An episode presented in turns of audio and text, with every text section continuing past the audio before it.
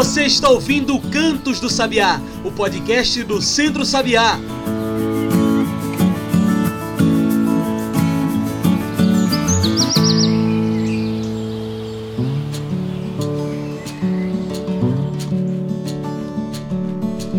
Olá a todos e todas que nos ouvem agora pelo Spotify e também pelo Mixcloud. Eu sou João Lucas e está começando agora o Cantos do Sabiá, nosso podcast semanal sobre o campo, a cidade e o mundo.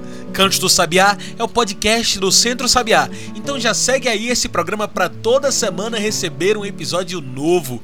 Você também pode passar pelo nosso site e encontrar tudo que a gente produz. Anota aí: www.centrosabiá.org.br. Tudo junto e sem acento. Inclusive é nesse site que você vai encontrar a nova edição do nosso jornal, que é o Dois Dedos de Prosa. O Dois Dedos de Prosa de número 98. A gente falou sobre saúde, falamos sobre alimentação saudável e falamos sobre vários assuntos muito interessantes. Então, se você gosta disso, se você gosta desses temas que falem sobre a cidade e o campo, então passe pelo nosso site. Eu vou repetir mais uma vez para você salvar aí e já seguir o nosso DDP, o Dois Dedos de Prosa. É www.centrosabiá.org.br. Passa lá que já tem a nova edição por lá. Se você preferir, também tem nossas redes sociais. É só você procurar no Instagram, no Twitter e no Facebook por Centro Sabiá. E hoje falamos sobre o dia 28 de maio, também conhecido como Dia da Saúde da Mulher, um dia internacional de luta pela saúde da mulher e contra a mortalidade materna. Uma data muito importante, especialmente hoje em tempos de pandemia. Então é por isso que hoje vamos falar sobre a saúde da mulher, sobre esse cuidado e essa atenção pela mulher.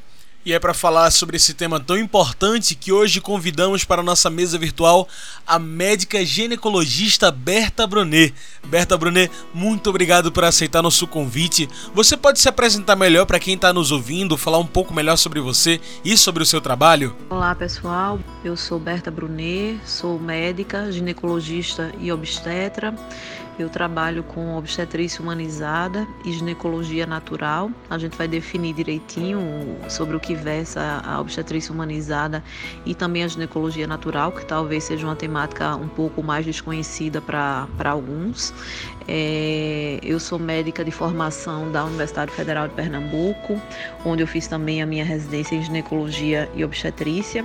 Sou atualmente preceptora do programa de residência médica em ginecologia e obstetrícia da UFPE e sou também mestre em saúde coletiva pela mesma universidade, tá? Então é uma trajetória já de mais de 10 anos de formada com um engajamento social voltado para práticas humanísticas dentro de uma perspectiva já da nova grade curricular, agora não mais tão nova, né, do, da reforma que houve dentro dos cursos médicos e que trouxe muitas repercussões do ponto de vista prático na formação dos novos profissionais.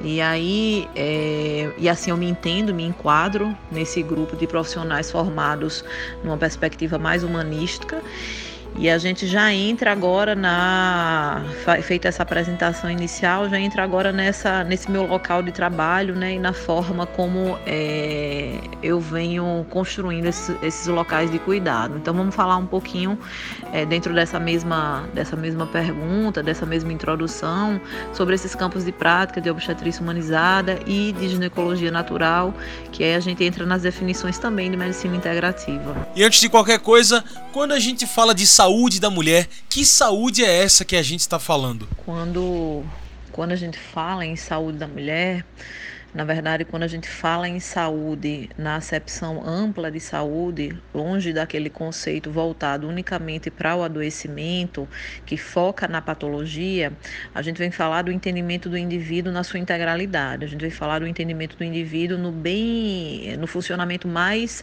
é, fisiológico, orgânico, né, de seu de seu corpo.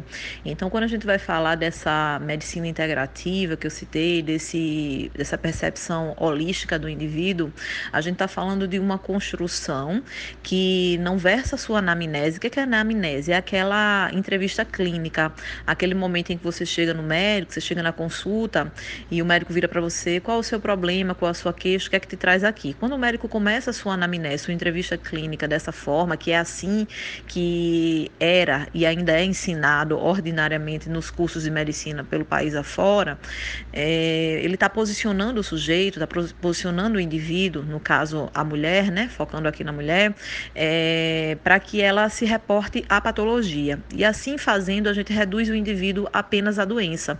Isso faz com que a pessoa acredite que para ir ao médico, primeiro precisa ter um problema, precisa estar com algum problema para procurar ajuda médica. A gente está focando aqui na figura do médico, mas isso tudo que eu vou falar é, pode se aplicar a inúmeros outros profissionais de saúde. É, então, quando a gente vem falar de uma medicina integrativa, a gente está falando de uma medicina que parte de um outro local de fala. Quando a, o, o indivíduo se apresenta, a gente tenta entender aquele indivíduo em sua integralidade a despeito da existência das patologias, dos problemas, né? Então, muitas vezes a mulher vem para uma consulta é, ginecológica e ela posiciona seus problemas, posiciona suas, é, suas angústias, eu, eu as acolho, mas a gente não parte dali, porque se eu parto da doença e não do entendimento daquela mulher que se apresenta, então a anamnese vai olhar para é, questões do ciclo, quando chegou a menstruação, que a gente fala a primeira menstruação amenarca, vai falar de hábitos, vai falar de rotina, de trabalho, de produções artísticas, para que eu entenda verdadeiramente aquela mulher que se apresenta, porque se eu partir da patologia, eu vou reduzir os meus olhares, vou reduzir a minha compreensão apenas à patologia. A patologia, a doença, ela fala muito pouco de si.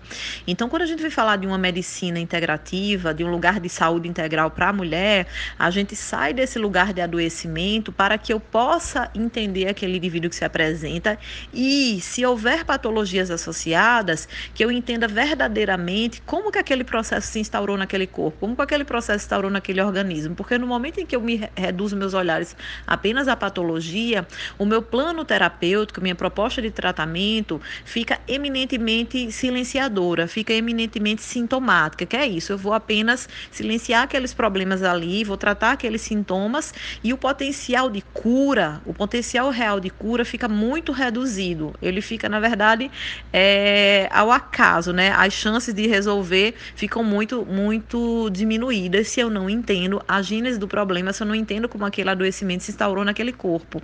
E para que eu entenda esse adoecimento, eu tenho que inevitavelmente partir do entendimento daquele corpo como saudável.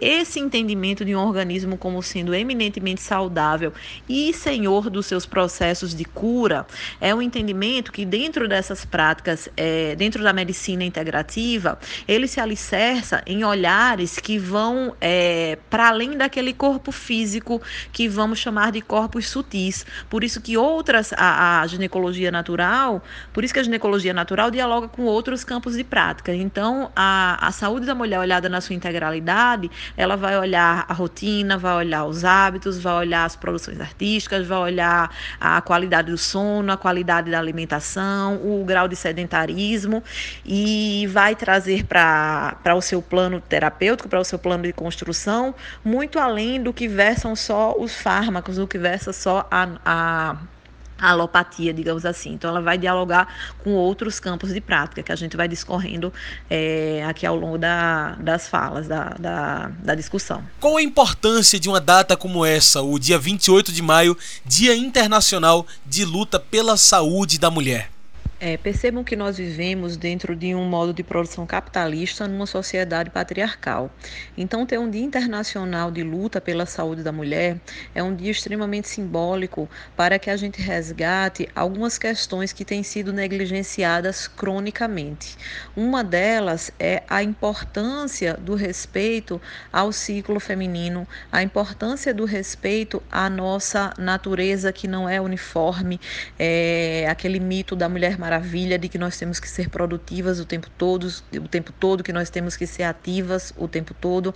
A nossa ciclicidade, quando ela é respeitada, né, quando é respeitado o, o nosso período menstrual, por exemplo, os nossos períodos de maior vulnerabilidade, de produção de energia vital, que a gente tem isso, momentos em que a gente precisa parar um pouco, que a gente precisa desacelerar, que a gente precisa se ouvir. Essa, essa ciclicidade que tem sido é, não só negligenciada, como tem sido silenciada dentro desse modo patriarcal que nos obriga a seguir o tempo todo, é, tem gerado inúmeros adoecimentos, inúmero, inúmeros adoecimentos do ponto de vista ginecológico, inúmeros adoecimentos do ciclo, mas ele também tem feito com que as mulheres se desrespeitem cronicamente, tentando impor a si mesmas limites que são inatingíveis. É, e quando a gente fala isso, a gente não fala, não tem nada a ver com a história de sexo frágil, sexo forte, absurdamente não. Significa apenas que fisiologicamente nós temos que entender o funcionamento dos nossos ciclos, dos nossos corpos, de maneira a respeitar melhor as nossas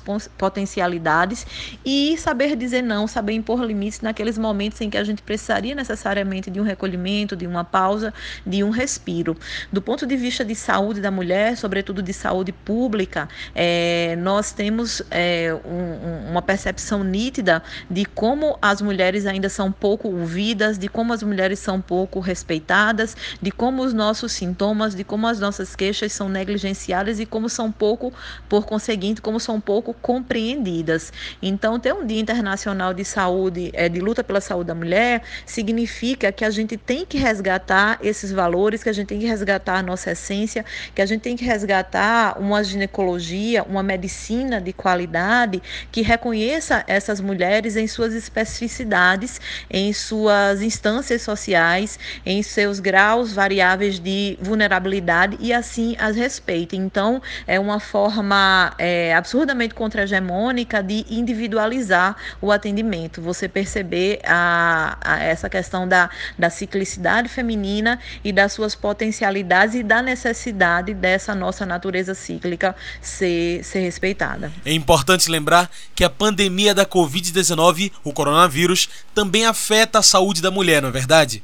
De que forma você vê o acesso aos meios de saúde prioritária da mulher sendo afetados com essa pandemia? É, mais uma vez a gente vê situações muito díspares né, aqui no Brasil. Desde a questão da testagem, a questão do isolamento, né? Quem tem, quem realmente pode né, ficar em casa, quem realmente pôde se distanciar. É, e passando também pela questão do acesso aos serviços de saúde e aos serviços de saúde de, de qualidade. Então, a gente vê que é situações de muita discrepância, né?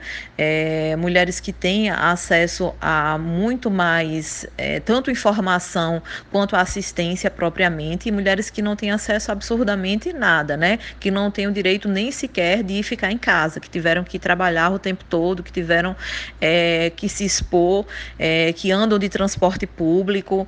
É, então, a gente tem situações de muita, muita discrepância dentro de uma rede que já, tem, já tinha e traz limitações claras para prestar essa assistência é, de maneira individualizada. Então, eu acho que a pandemia ela veio agravar, ela veio acirrar essas diferenças no sentido de torná-las mais nítidas e mais graves ainda. Qual é hoje o desafio da saúde da mulher, de mulheres manterem os seus corpos e suas mentes saudáveis? É, eu acho que o grande desafio é justamente esse da gente se reconhecer nos nossos corpos, da gente entender o funcionamento é, cíclico e saudável da nossa natureza e que esse funcionamento seja respeitado dentro desse modo de produção em que a gente está inserida e que nos obriga a ser produtivas o tempo todo, que nos obriga a ser uniformes o tempo todo, que é absurdamente antifisiológico com a nossa natureza cíclica. Então, deixa eu aproveitar essa pergunta para reiterar o que, é que eu o que, você está falando, né? Que você fala se refere a essa natureza cíclica. O ciclo, ele, obviamente que eu estou falando do ponto de vista ginecológico, né? O ciclo, ele geralmente tem em torno de 28 dias. Desses 28 dias, tá? Você não precisa ter 28 dias para estar regular, tá certo? Eu estou pegando esses 28 dias como uma apresentação geral do ciclo, que ele se apresenta para a maioria das mulheres, tá? Apenas de forma didática. E aí, esse ciclo de 28 dias, dias, é, desses 28 dias, a ovulação acontece por volta do meio do ciclo. E o comecinho do ciclo, os 14 primeiros dias do ciclo, são chamados de fase pré-ovulatória, fase proliferativa. Ela tem um monte de nome, fase folicular, mas é a fase pré-ovulatória, para ficar bem simples. E os outros 14 dias são a fase pós-ovulatória, que também é chamada de fase lútea, tá? Na fase pré-ovulatória, é uma fase de muita expansividade, é uma fase de muita produção, é uma fase de muita energia mundana, digamos assim. É a fase em que, em tese, a gente deveria concentrar o nosso maior número de atividades, porque a gente está muito disposta metabolicamente, endocrinologicamente falando. Depois que a gente ovula, essa nossa energia vital, por assim dizer, ela vai começando a diminuir, vai começando, começamos a sentir uma fadiga, um certo cansaço, uma certa impaciência, que vem sinalizar uma necessidade de desacelerar, de se recolher um pouco, coisa que nós não conseguimos fazer, eis porque é definida como os transtornos de TPM, os transtornos de tensão pré-menstrual, que aparecem muito em resposta a essa necessidade de desacelerar, de recolhimento, num corpo a que é, a que é imposto, a que é subjetivo subjugado ter que ser produtivo o tempo todo, ter que ser forte o tempo todo. Então, a menstruação, ela chega, né? A menstruação é o começo de um novo ciclo, então ela está dentro dessa fase inicial do ciclo, e quando ela chega, obviamente que ela vai chegar é, a, cheia de problemas, né? Uma menstruação dolorosa, uma menstruação inflamatória, porque a gente não tem nem tempo para pausar, para respirar, a gente não tem paz para sangrar, né? Originalmente, o período menstrual quando a gente fala de sociedades matriarcais, historicamente falando, era um período em que as mulheres eram respeitadas, em que as mulheres tinham tempo para fazer o seu ócio artístico, digamos assim, para só fazer o que elas gostassem no período menstrual, aquilo que alimenta a alma, né? Um período que eu digo para quem canta, cantar, para quem dança, dançar, para quem pinta, pintar. Originalmente o período menstrual foi pensado para isso e não para que nós estivéssemos é, sendo sobrecarregadas, né? Nesse período. Então, o desafio grande é, para a saúde da mulher é é que ela, primeiro, volte a ciclar. Boa parte das mulheres está em uso hormonal, então ela está com a ovulação bloqueada, ela não está ciclando naturalmente, né? É, a pílula termina sendo uma promessa muito fácil, a despeito de ser um método contraceptivo eficaz, importante, tá certo? A gente precisa falar em redução de danos também. Não tem como simplesmente dizer não tome a pílula. E a gente sabe a a prudência que nós temos que ter quando falamos isso, por causa do risco de gravidezes não pretendidas, mas o que eu estou falando é que ela venha ser uma promessa fácil pelo, pelo modo de produção em que a gente vive, porque ela silencia todas essas nuances do ciclo, nuances que, que se tornam incômodas no momento em que a gente precisa ser, a gente é imposta a ser. É, produtiva, uniforme o tempo todo. Então, o maior desafio para a saúde, é, um, não sei se o maior, mas um grande desafio para a saúde da mulher, dentro do ponto de vista ginecológico, no aspecto ginecológico, é que ela consiga se reconhecer nesse corpo cíclico, se respeitar nesse corpo cíclico, se fazer respeitar nesse corpo, nesse corpo cíclico, porque isso, esses desrespeitos crônicos, é, tem sido a gênese, a origem de muitos e muitos dos adoecimentos atrelados ao ciclo é, menstrual. Então, muitos dos adoecimentos femininos vêm desse desrespeito crônico. Parte disso também passa pela saúde integrativa, não é verdade, Berta? Você pode explicar melhor pra gente o que é essa saúde integrativa e como ela interfere nesse bem-estar geral? Então, essa saúde integrativa que aí talvez seja o um nome mais apropriado do que medicina integrativa, né? Porque medicina remete só à medicina, né? É, é uma saúde que vem olhar para além, como eu já, já tinha falado, acho que em outra resposta, para além do, do corpo físico em si. A gente vem dizer que as respostas não estão só naquela fisiologia básica, que é na anatomia, que é escaneada, que é explicada nos livros, nos tratados de, de medicina, de ginecologia. A gente vem olhar para outras nuances do, do do, corpo. E aí a gente vem dialogar. E aí a, a, a ginecologia natural vem dialogar com a medicina ayurvédica, vem dialogar com a antroposofia, vem dialogar com a acupuntura, com a homeopatia, com a medicina quântica, vem, vem agregar princípios da slow medicine, né? uma medicina mais fluida, uma medicina com tempo para escuta, para individualização, uma medicina baseada em evidências. Então, quando a gente fala de uma saúde integrativa, de uma medicina, medicina integrativa, a gente vem falar de uma medicina que alia conhecimentos normativos, ou seja, aquilo que a gente já tem estudo, que a gente já tem formulação, que a gente já tem documentado que realmente funciona, com saberes ancestrais, com sabedoria popular, sem constrangimento algum, colocando-os em pé de igualdade na academia. Vem reivindicar que esses saberes populares, que esses saberes ancestrais, que esses outros campos de prática merecem sim ser valorizados e merecem sim ser estudados também, que tem que ter formulação científica sobre eles. Então, é, a saúde integrativa, a medicina integrativa, ela vem aliar essas sabedorias no sentido de, no objetivo, com o intuito de olhar esse indivíduo em sua integralidade. Por isso que vem esse, esse nome. Vem olhar esse indivíduo para além daquele corpo físico ali, entendendo as questões sutis que estão constituindo a, aquele indivíduo e que podem estar influenciando seguramente naquele, naquele adoecimento. Isso é importantíssimo para que a gente entenda, sobretudo, a gênese do adoecimento. A gente não consegue entender a origem do adoecimento se a gente não for, não olhar para além do que está ali é, explicitado naquele corpo físico, né? O que é que aqueles sintomas verdadeiramente representam? É, qual a origem daquela estomatologia? Qual a origem daquele adoecimento? Como foi que tudo começou e como que ele se manifesta naquele corpo? Que vai ser uma manifestação completamente, às vezes, completamente diferente do que de em outros corpos, mesmo que estejamos falando muitas vezes do mesmo do mesmo adoecimento. Muito bom. Bem, agora a gente faz uma pequena pausa. Fica aí que a gente continua no instante essa conversa com a médica e ginecologista Berta Brunet. A gente ouve agora o intervalo da Rádio Universitária Paulo Freire AM 820 kHz. Fica aí que a gente volta já já. Você já conhece o programa Comida de Verdade? Comida de Verdade é o programa do Centro Sabiá para falar sobre políticas públicas, saúde e nutrição, valorizando a cultura local e a autonomia dos povos sobre a sua alimentação. O programa Comida de Verdade vai ao ar toda terça-feira, ao meio-dia, na Rádio Universitária Paulo Freire, AM 820 kHz. E dá para escutar pela internet também. Acesse bit.ly barra escute RPF. A Rádio Paulo Freire é a rádio que fazemos juntos. Toda terça-feira, meio-dia, vem com a gente, vem com o Comida de Verdade.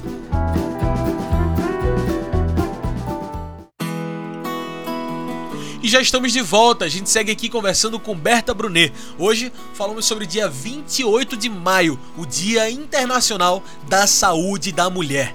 Berta, apesar de mulheres procurarem mais que os homens os sistemas de saúde, ainda é um desafio garantir um atendimento à saúde a mulheres, sobretudo negras. É uma denúncia constante que a desigualdade social e racial impacta em muito a saúde brasileira. Mas por que são as mulheres negras que mais sofrem com isso? As mulheres negras sofrem mais com isso porque as mulheres negras têm, nós já sabemos, né? Nós já sabemos que as mulheres negras têm menos acesso à informação, as mulheres negras têm menos acesso aos serviços de saúde, as mulheres negras têm menos tempo de atendimento nas consultas, as mulheres negras têm menos tempo de ouvida nas consultas. Se o que as mulheres falam já é cronicamente silenciado e não escutado em sua essência, isso piora ainda mais quando essa mulher que fala, é, quando esse local de fala é é de uma, é de uma mulher negra. As mulheres negras, elas têm a sua dor mais subestimada sobre uma é, por, uma questão cultural, uma construção cultural que diz que a mulher negra tem uma tolerância maior à dor, então elas recebem menos é, analgesia, elas recebem menos fármacos para alívio da dor. As mulheres negras são menos examinadas, elas têm seus corpos menos tocados e quando tocados, mesmo que isso aconteça de maneira indiscriminada com todas as mulheres, mas existe um marcador social forte de que não há é, um consentimento, não há um pedido real para que esse muitas vezes esse exame físico seja, seja realizado. É, então, além delas serem menos examinadas, existem, existe uma exposição maior a exames abusivos, a exames que não necessariamente seriam feitos dessa forma ou necessariamente é, ou existiria a necessidade real deles serem realizados. Então, a, as mulheres negras, em âmbito dos serviços de saúde, elas estão expostas a, elas são um local, de, em si, elas já, já representam um local de vulnerabilidade e elas estão expostas a uma série de possíveis eventos iatrogênicos que redundam, que a gente tenha um recorte é, étnico, racial aí, que faz com que, epidemiologicamente falando, elas sejam um grupo de risco para inúmeras doenças. Ah, é mais grave, isso é mais grave se for uma mulher negra. É, a gente escuta direto isso em relação a algumas patologias. É, e por que esse recorte? E aí fica sempre essa questão a ser investigada, né? Fica sempre essa dúvida. É porque geneticamente existe uma predisposição maior para doenças serem mais graves nessa população ou porque essa população é cronicamente negligenciada em das mais diversas formas. Então, a, as mulheres negras, elas são um ponto de vulnerabilidade dentro de um, de um sistema de saúde que já respeita e escuta pouco as mulheres. Muito bem. Como nossa conversa está chegando ao fim, eu trago o nosso quadro especial do podcast, o Mete o Bico. Mete o Bico é o nosso quadro do podcast, onde o convidado, a convidada, traz seus pontos finais para essa nossa discussão. Bora lá? Berta, o que deve ser feito para que entre as mulheres essa saúde integrativa, uma saúde que comece e termine pensando na mulher, aconteça de fato? Que discussões, enquanto sociedade, precisamos fazer para que a saúde voltada para a mulher aconteça. Mete o bico. Bem, para que a gente tenha uma saúde é, integrativa que comece e termine pensando nas mulheres, um ponto de partida muito legal, algo que seria que é bastante revolucionário, é a gente modificar a forma como as meninas, como as mulheres, né? Mas aí eu volto a olhar para as meninas, para o início, né, dessa vida cíclica, a forma como as meninas se veem desde o momento da menarca, sabe? É, entender que aquele corpo, ele é um corpo bonito, que aquele corpo é um corpo saudável, que aquela aquela chegada da menstruação não representa aquela está livre para a sexualidade, né? essa questão da sexualização precoce das nossas meninas, entender que aquele não é um evento sujo, que aquele não é um evento que a diminui de forma nenhuma, que não torna o corpo dela mais frágil em relação aos meninos de forma alguma. Então eu acho que um ponto de partida muito legal seria ressignificar a, a chegada da menstruação, é, que normalmente é envolta de inúmeras questões pejorativas e de sexualidade atreladas, né? Então a gente perde muito do belo, do significado lindo é, do começo dessa vida cíclica dessas meninas, seria levar é, educação menstrual para as meninas, para as escolas, sabe? Educação sexual também. Então, falar é, de um corpo que se respeite e se entenda desde sempre, um corpo cíclico feminino, para que elas possam é, se proteger, para que elas possam se endeusar, se gostar, se curtir e para que elas possam é, entender o funcionamento de seus corpos e, e utilizar esse funcionamento, esse conhecimento é, com, da forma que quiserem, mas tanto com poderes para se proteger quanto, quanto poderes para usar o máximo de sua funcionabilidade. Então, eu acho que um ponto de partida muito legal é a educação, sabe? A educação sexual, a educação ginecológica, a educação sobre ciclo, sobre menstruação, falar disso, falar sobre oportunidades, né? A gente não falou aqui, a gente falou do recorte étnico, racial, mas a gente não falou aqui é, o quão limitador é para as meninas, muitas que não têm acesso a absorventes, muitas que não têm acesso a produtos de higiene íntima, o quanto é limitador, o quanto de aula, o quanto de período de trabalho, de vida útil essas meninas não perdem por menstruarem, né? Por serem por estarem em corpos menstruantes, né? E aí a gente não fala especificamente das meninas, né? Numa definição mais ampla, a gente pode usar corpos menstruantes. É, então, eu acho que um ponto de partida muito massa é ressignificar essa, essa chegada da menstruação, essa menarca, trazendo conhecimento profundo sobre ciclo, sobre ginecologia, sobre sexualidade, sobre percepções de fertilidade é, para as meninas e para os meninos também, para que a gente construa uma sociedade em que essa natureza cíclica que nós falamos aqui é, seja verdadeiramente respeitada, tanto pelas mulheres que se respeitem, respeitem umas às outras, quanto pelos homens que as compreendam, as respeitem e as apoiem.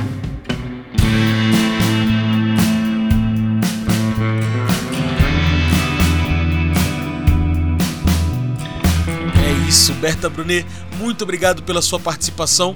Infelizmente, o nosso tempo de entrevista está acabando. Tem alguma mensagem que você gostaria de deixar? Alguma consideração final? É, eu queria agradecer, é sempre uma honra estar é, falando sobre ginecologia natural. Terminou que foi o foco aqui, não foi? A gente é, focou bem na ginecologia, mas acho que o objetivo era esse.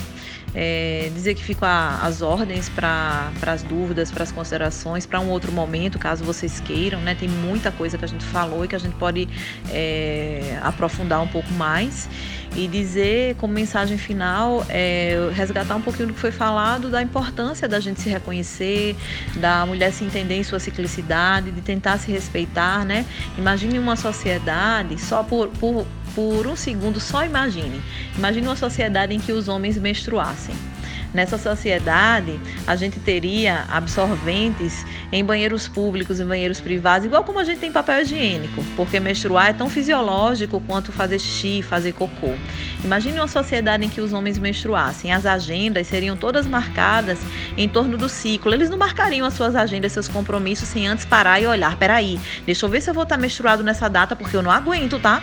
Vocês acham que não seriam assim? É claro que seriam, né? Eles parariam, se respeitariam e tudo seria seguido uniformemente conforme a, a, a disponibilidade, a energia vital deles. Então, eles não seguiriam se desrespeitando cronicamente como nós fazemos.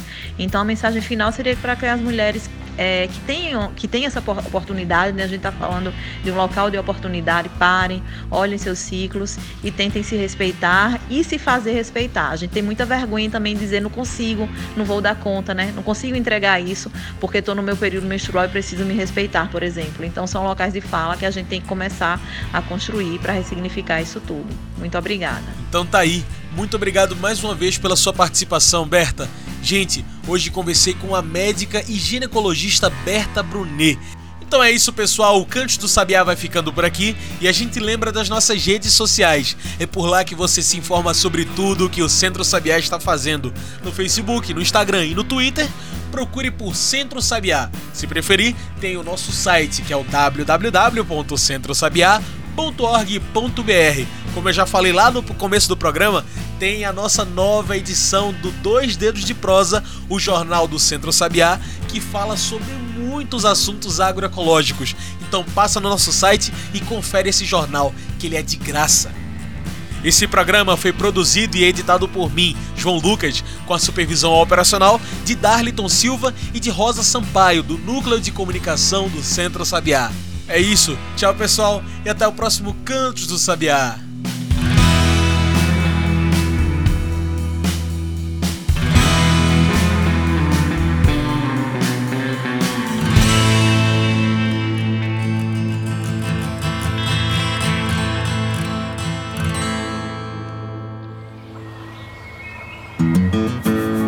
Você ouviu Cantos do Sabiá, o podcast do Centro Sabiá.